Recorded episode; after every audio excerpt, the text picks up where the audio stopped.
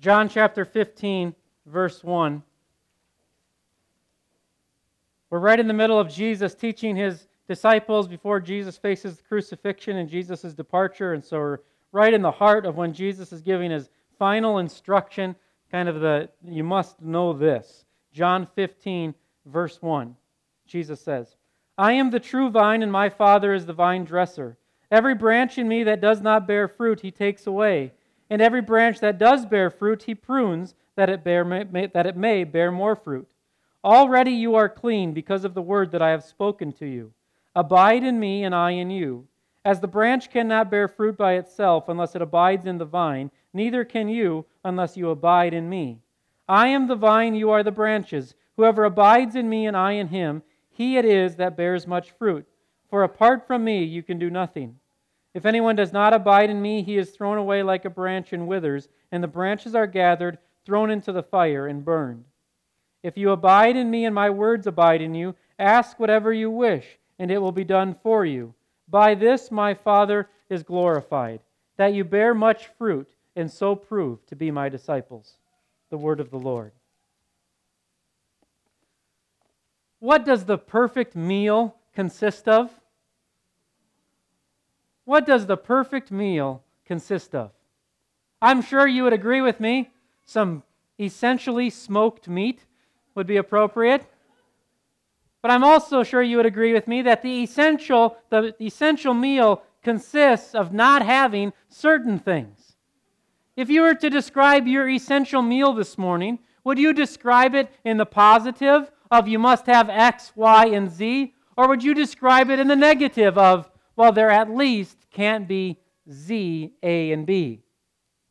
How would you describe what the perfect meal consists of? All of us could give that description this morning because we know it would consist of things that we believe are essential in order for there to be an enjoyable meal. Well, if I asked you this morning, what does the Christian life consist of? What does it look like to be a Christian? Everybody here could probably give some different ideas of what the Christian life consists of. Some positive things, from growing up and your time in church that you could say, well, a Christian life consists of these things. And you could probably also say some things that, well, the Christian life consists of not having this stuff. We would all probably come back to agreement that says the Christian life agree, consists of having certain essentials. Well, the question is, what is that essential?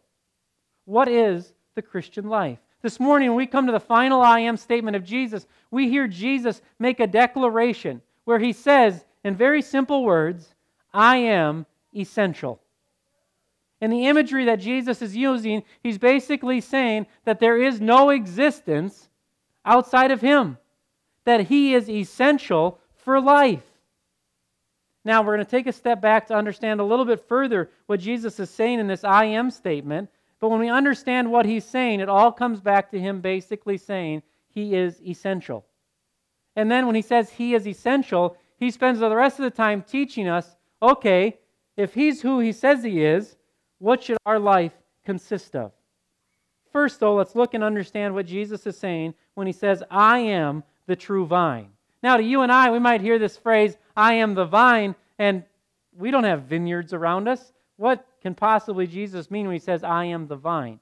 Well, we have to take a step back and think about the Old Testament a little bit and think about the bigger picture of God. You've probably noticed in the news and you've probably noticed throughout history that Israel is a pretty big deal. You can't go without a week, especially in the news in America, and have some story about Israel. Right now, you know, there's a lot of turmoil in the Middle East. And there's a lot of conversation in the political circles about what foreign policy should we have in the Middle East. And every conversation always comes back to what's Israel's role in the Middle East and how are we supporting them? If you haven't noticed, Israel is a really big deal to America. And there's a reason that Israel is a really big deal to America. It's not because Israel pours over a bunch of cash to us. It's not because we think Israel is some mighty military that we can use to gain more land. If you look back historically, when Israel became a big thing in America. It's when religious leaders got involved and started putting their way on politicians, and the politicians started saying, hey, we got to take Israel seriously because the religious leaders are saying Israel is a big deal. And now Israel is a really big deal. And this morning, I'm not going to dive into whether that should be or shouldn't be. All I'm saying is it's a reality. You can't help but avoid a conversation about Israel when talking about national security, when talking about the world as a whole. Well, there's a reason that Israel is a big deal. There's a reason that religious leaders, right or wrong, were trying to make Israel a big deal in the 70s and the 60s. The reason is because God has made a big deal about the nation Israel. If you think back to your Sunday school days now, studying the Old Testament, you can't read the Old Testament and not understand that, wow, what's the deal with Israel? It's all about Israel. Everything God talks about is this nation Israel. Well, the nation Israel was God's plan for blessing all the nations of the world. The nation Israel was God's chosen people group. You could say God's vehicle for making himself known to all of creation. So if you look back with me in your Bibles, look to Genesis chapter 12. Genesis chapter 12 is when the nation of Israel is actually first formed. Genesis chapter 12, probably a familiar story to most of us. Genesis, the first book in the Bible, chapter 12, God is speaking with Abram, who we know as, as Abraham. So, Genesis chapter 12, verse 1. Now the Lord said to Abram, Go from your country and your kindred and your father's house to the land that I will show you, and I will make of you a great nation, and I will bless you and make your name great, so that you will be a blessing. I will bless those who bless you, and him who dishonors you I will curse, and in you all the families of the earth shall be blessed. So God has chosen one man, Abraham, and now he's establishing a nation through this man, Abraham. And what's God going to do through this nation? Look at the language here. There's blessing all over the place. I bless you. Make your name great that you will be a blessing. I bless those who bless you. I will curse those who curse you. In you, all the families of the earth shall be blessed. All of this blessing language for this one nation. Why? Because God is creating one nation through which He's going to make known Himself to all other nations. Think of it this way Think of creation as a vineyard. Israel is a vine in this vineyard. It's God's chosen vine to bless all the other vines. It's God's chosen vine to make himself known to all creation. So that's Israel. Israel's a really big deal. And then if you read the rest of the Old Testament, basically you get a storyline that goes something like this God calls this people and says, Hey, I want you to be my people. The people say, Hey, great, we're getting the promised land. Let's go. The people go back and forth, getting to the promised land, finally get to the promised land, and they turn their backs on God multiple different times. God constantly sends prophets and says, Hey, get your act together. You're not being obedient. At the end of the day, Israel hasn't become the nation that it was intended to be. At the end of the day, Israel is still waiting for that great moment when all of creation will be blessed through them. In one hand, you could say Israel fell short, but on the other hand, you could say that God was continuing to use Israel to be a blessing and lay the foundation through which Jesus would come. So now you get to the New Testament and you run into Jesus, and there's lots of emphasis in Matthew, Mark, Luke, and John of the origin of Jesus. Where did Jesus come from? So there's time spent on the family tree of Jesus. There's time spent on which city he comes from. All of this is important because it shows he comes through the nation Israel, through this lineage of kings, to be the one true king for this nation. And now Jesus makes an even radical, larger claim in John 15. So the people, the Jewish people, would have understood when they heard the vine, they would have heard it to say, Israel is the vine. Israel's the vine that's going to bless all other nations. Now Jesus says in John 15, I am the true vine. In other words, Jesus is saying, God's complete plan finds fulfillment in me. Jesus is saying, I am the fulfillment of God's plan to bless all other nations. I am Israel. Israel finds fulfillment in me. Now, this is quite radical of a, of a claim that Jesus is making that he is basically the picture perfect Israel. He is the fulfillment of God's law. He is accomplishing everything that God wants Israel to accomplish, is now being accomplished through Jesus. This maybe helps us understand a little bit why Jesus wasn't in the business of nation building. So, in Acts chapter 1, Jesus is about to leave, and the disciples say to Jesus, Well, Jesus, are you going to restore the kingdom at this time? In other words, they're saying, Are you going to make Israel great again? Is it going to become the, the force in the universe that it once was? And what does Jesus say to them? Acts chapter 1, verse 8 Wait, I'm going to clothe you with power, and then you're going to go be my witnesses in Jerusalem, Judea, Samaria, and to the ends of the earth. So Jesus almost turns it on him a little bit, and he doesn't say, No, I'm not going to build the great nation. He just says, Hey, my focus is all the nations. It's because Jesus himself is Israel. He has accomplished everything that God wants to accomplish through Israel, and it's through Jesus that all other nations are now blessed. And so now you say, well, okay, I'm really confused. Thing. You've got Israel, you've got Israel, you've got the Jews. Where do we fall into the picture? Thing. What does that have anything to do with us? That, that Jesus and the Jews and Israel? Well, where we fall into the picture is that if God, the creator of the universe, was making himself known through the nation of Israel. And if God's plan A was to all bring peace through the nation of Israel, and now Jesus is saying, hey, I am the fulfillment of that plan. I am the one that's going to bring everything to completion. Jesus is basically saying he is essential for all of creation. He is the key to all blessing.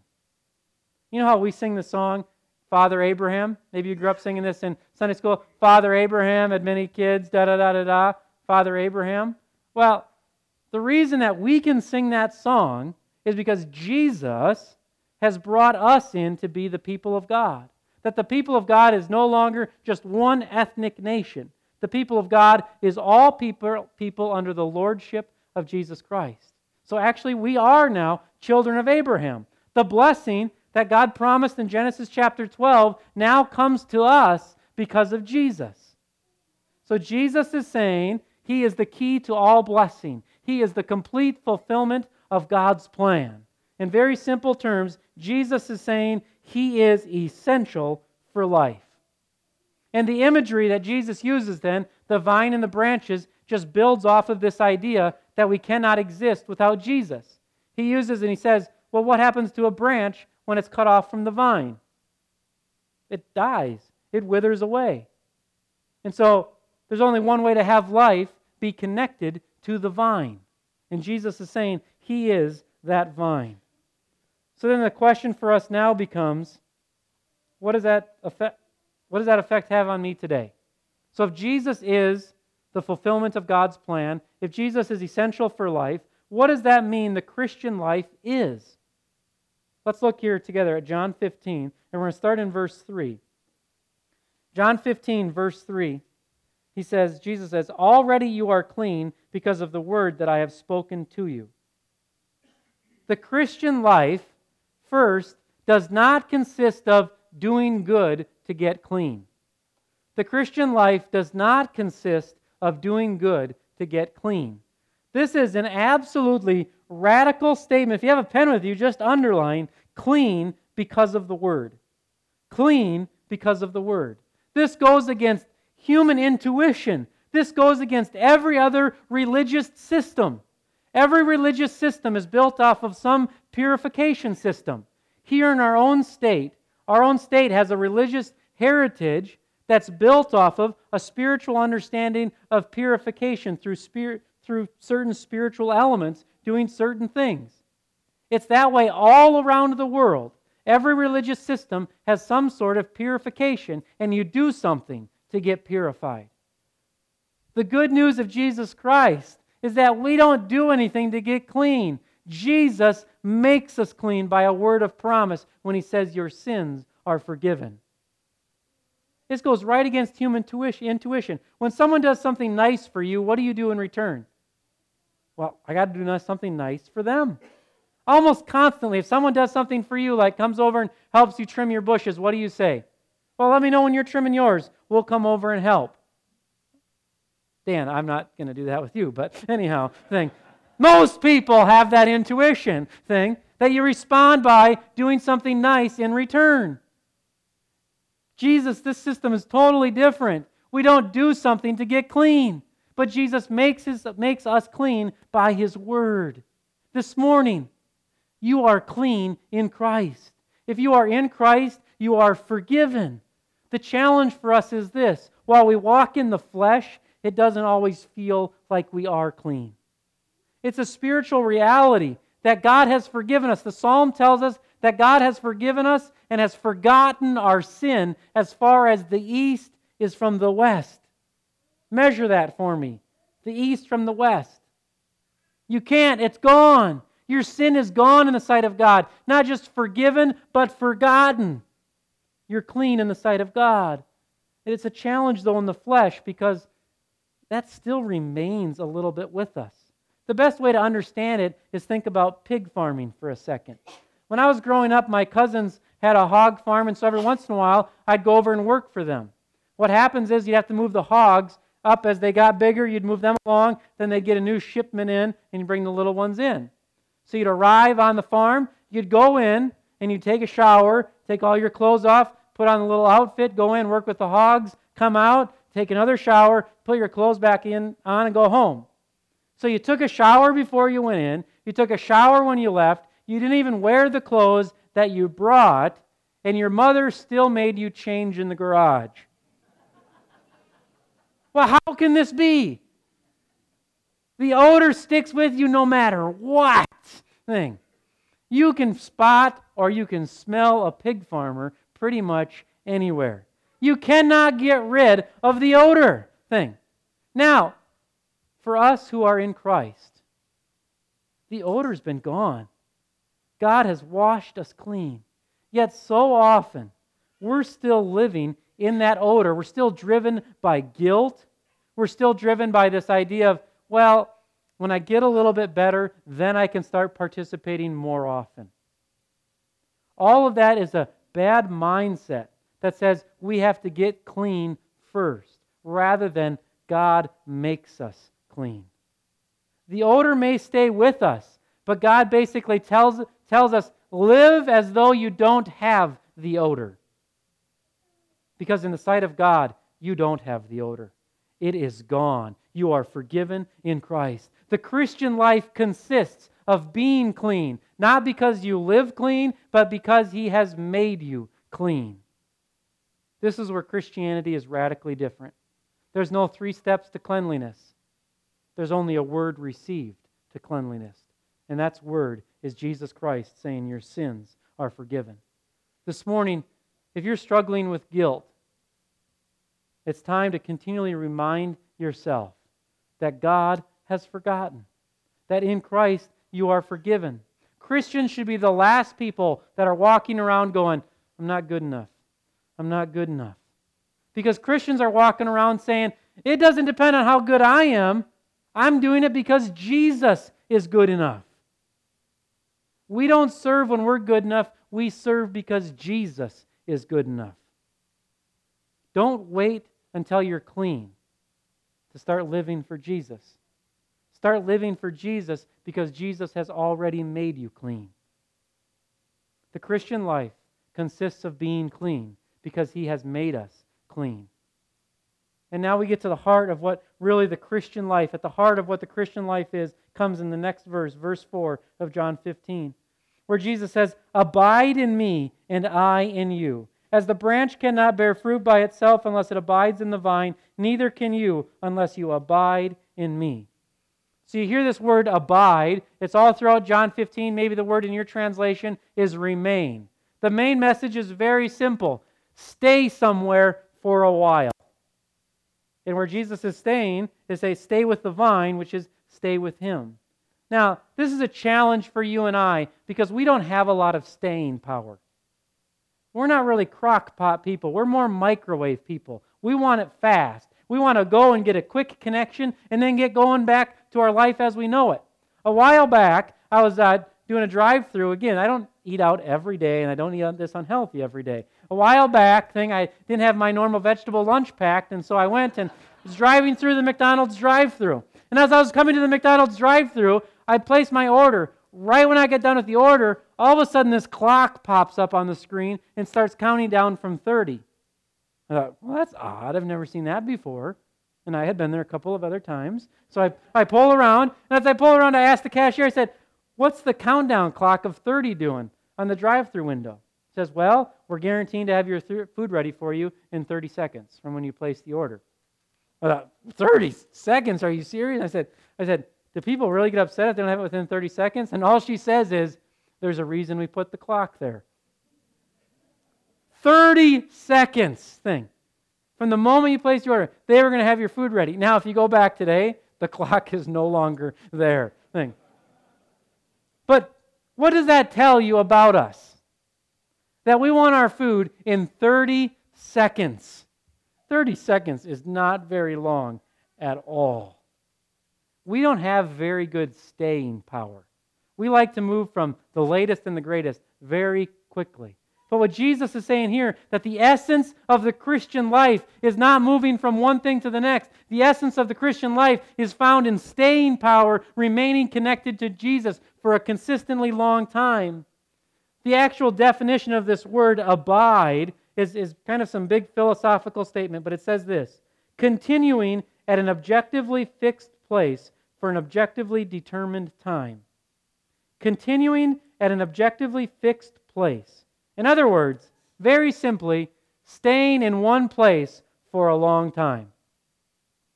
The essence of the Christian life is staying connected to Jesus consistently. The Christian life is not found in religious activity, even though the Christian life contains religious activity. Now, this is where it becomes a real challenge because all of us have grown up and have participated in religious activity. We've prayed, we've read our Bibles, we've gone to worship, we've fasted, we've done fellowship, we've done all of this religious activity.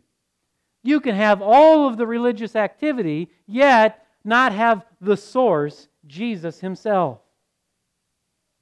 Here's the trick when we have Jesus himself, we participate in all of this religious activity. The question is do we take our confidence in the religious activity, or do we take our confidence in the one whom the religious activity connects us to? So, another way of thinking of it is the term maybe you've heard before spiritual disciplines. Spiritual disciplines are very simply activities that God gives us in His Word that we do on a regular basis. The purpose of these activities, prayer, fasting, um, confession, the purpose of all of those activities are to connect us to Jesus. The purpose of those activities are not to do stuff to get something.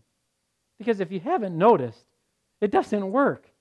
It doesn't work to do stuff and expect something in return. That's when people get disappointed.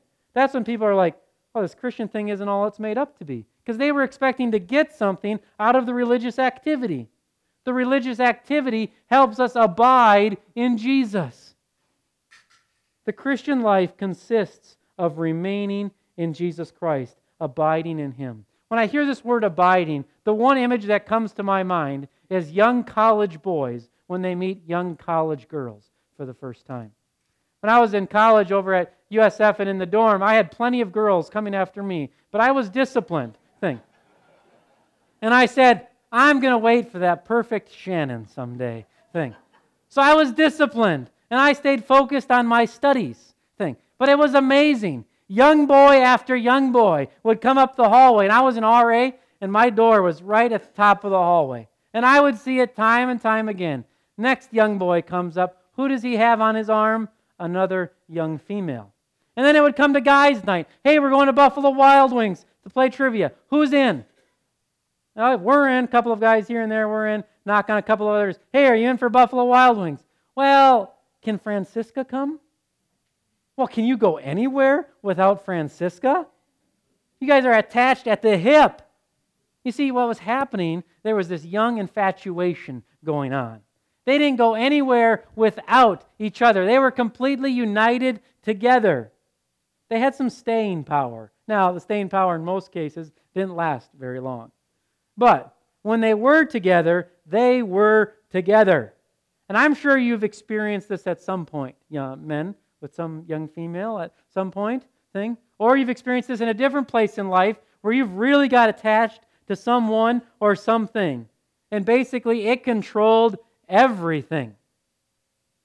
Well, when Jesus is saying, Abide in me, he's really given us this picture of being completely in union with him, united to him, that where we go, he's already gone before us. That what we do, we're doing because he's given us the marching orders to do. That to abide in Christ is to be completely united with Christ. This is what the Christian life consists of. Too many of our young people have grown up in a church where the Christian life consists of avoiding certain things. And then when they avoid those things, God loves them and they are a good person now. Well, that message doesn't hold for very long because it gets really old after a while trying to avoid everything. The Christian message has never been avoid. The Christian message has always been abide in Christ. And when we abide in Christ, are there certain things that we simply avoid? Yes. But my, my motivation is not avoid, my motivation is abide. Christ is calling us today not to avoid, but He's calling us today to abide. And then the avoidance is a byproduct of the abiding. It's kind of like this when you taste greatness, what do you begin to avoid? Bad food, right? I mean, when you taste pizza in greatness, what do you begin to avoid? Minerva's, hands down. Right? Because when you taste greatness, you're like, well, that stuff's no longer good anymore. You've all had this experience in one way or another in your life, where the moment you had that taste of greatness, now what happens? Now you can taste when it's off a little bit. When we begin to abide in Jesus Christ, what happens is we become to have a distaste for things that dishonor Jesus very quickly. And it's no longer a job to avoid those things, but it's actually a pleasure because we want to continue to abide in Christ. The Christian life consists of abiding in Jesus. It consists of that because Jesus Christ is essential for life, because he is the true vine through which all blessings flow from God. This morning, we all leave here and we'll go out throughout the next week living our lives. And most of our lives consist of work, parenting, some home chores here and there, and some hobbies. That's for the most part, that's what our lives consist of. The question as we leave here this morning is not what does the Christian life consist of? The question for us this morning is what does my life consist of? Does your life consist of abiding in Jesus Christ? Does your life consist of staying connected to the essential vine through whom all blessings flow. This next week, you have an opportunity to have your life consist of that which it was created to consist of abidance in Jesus Christ.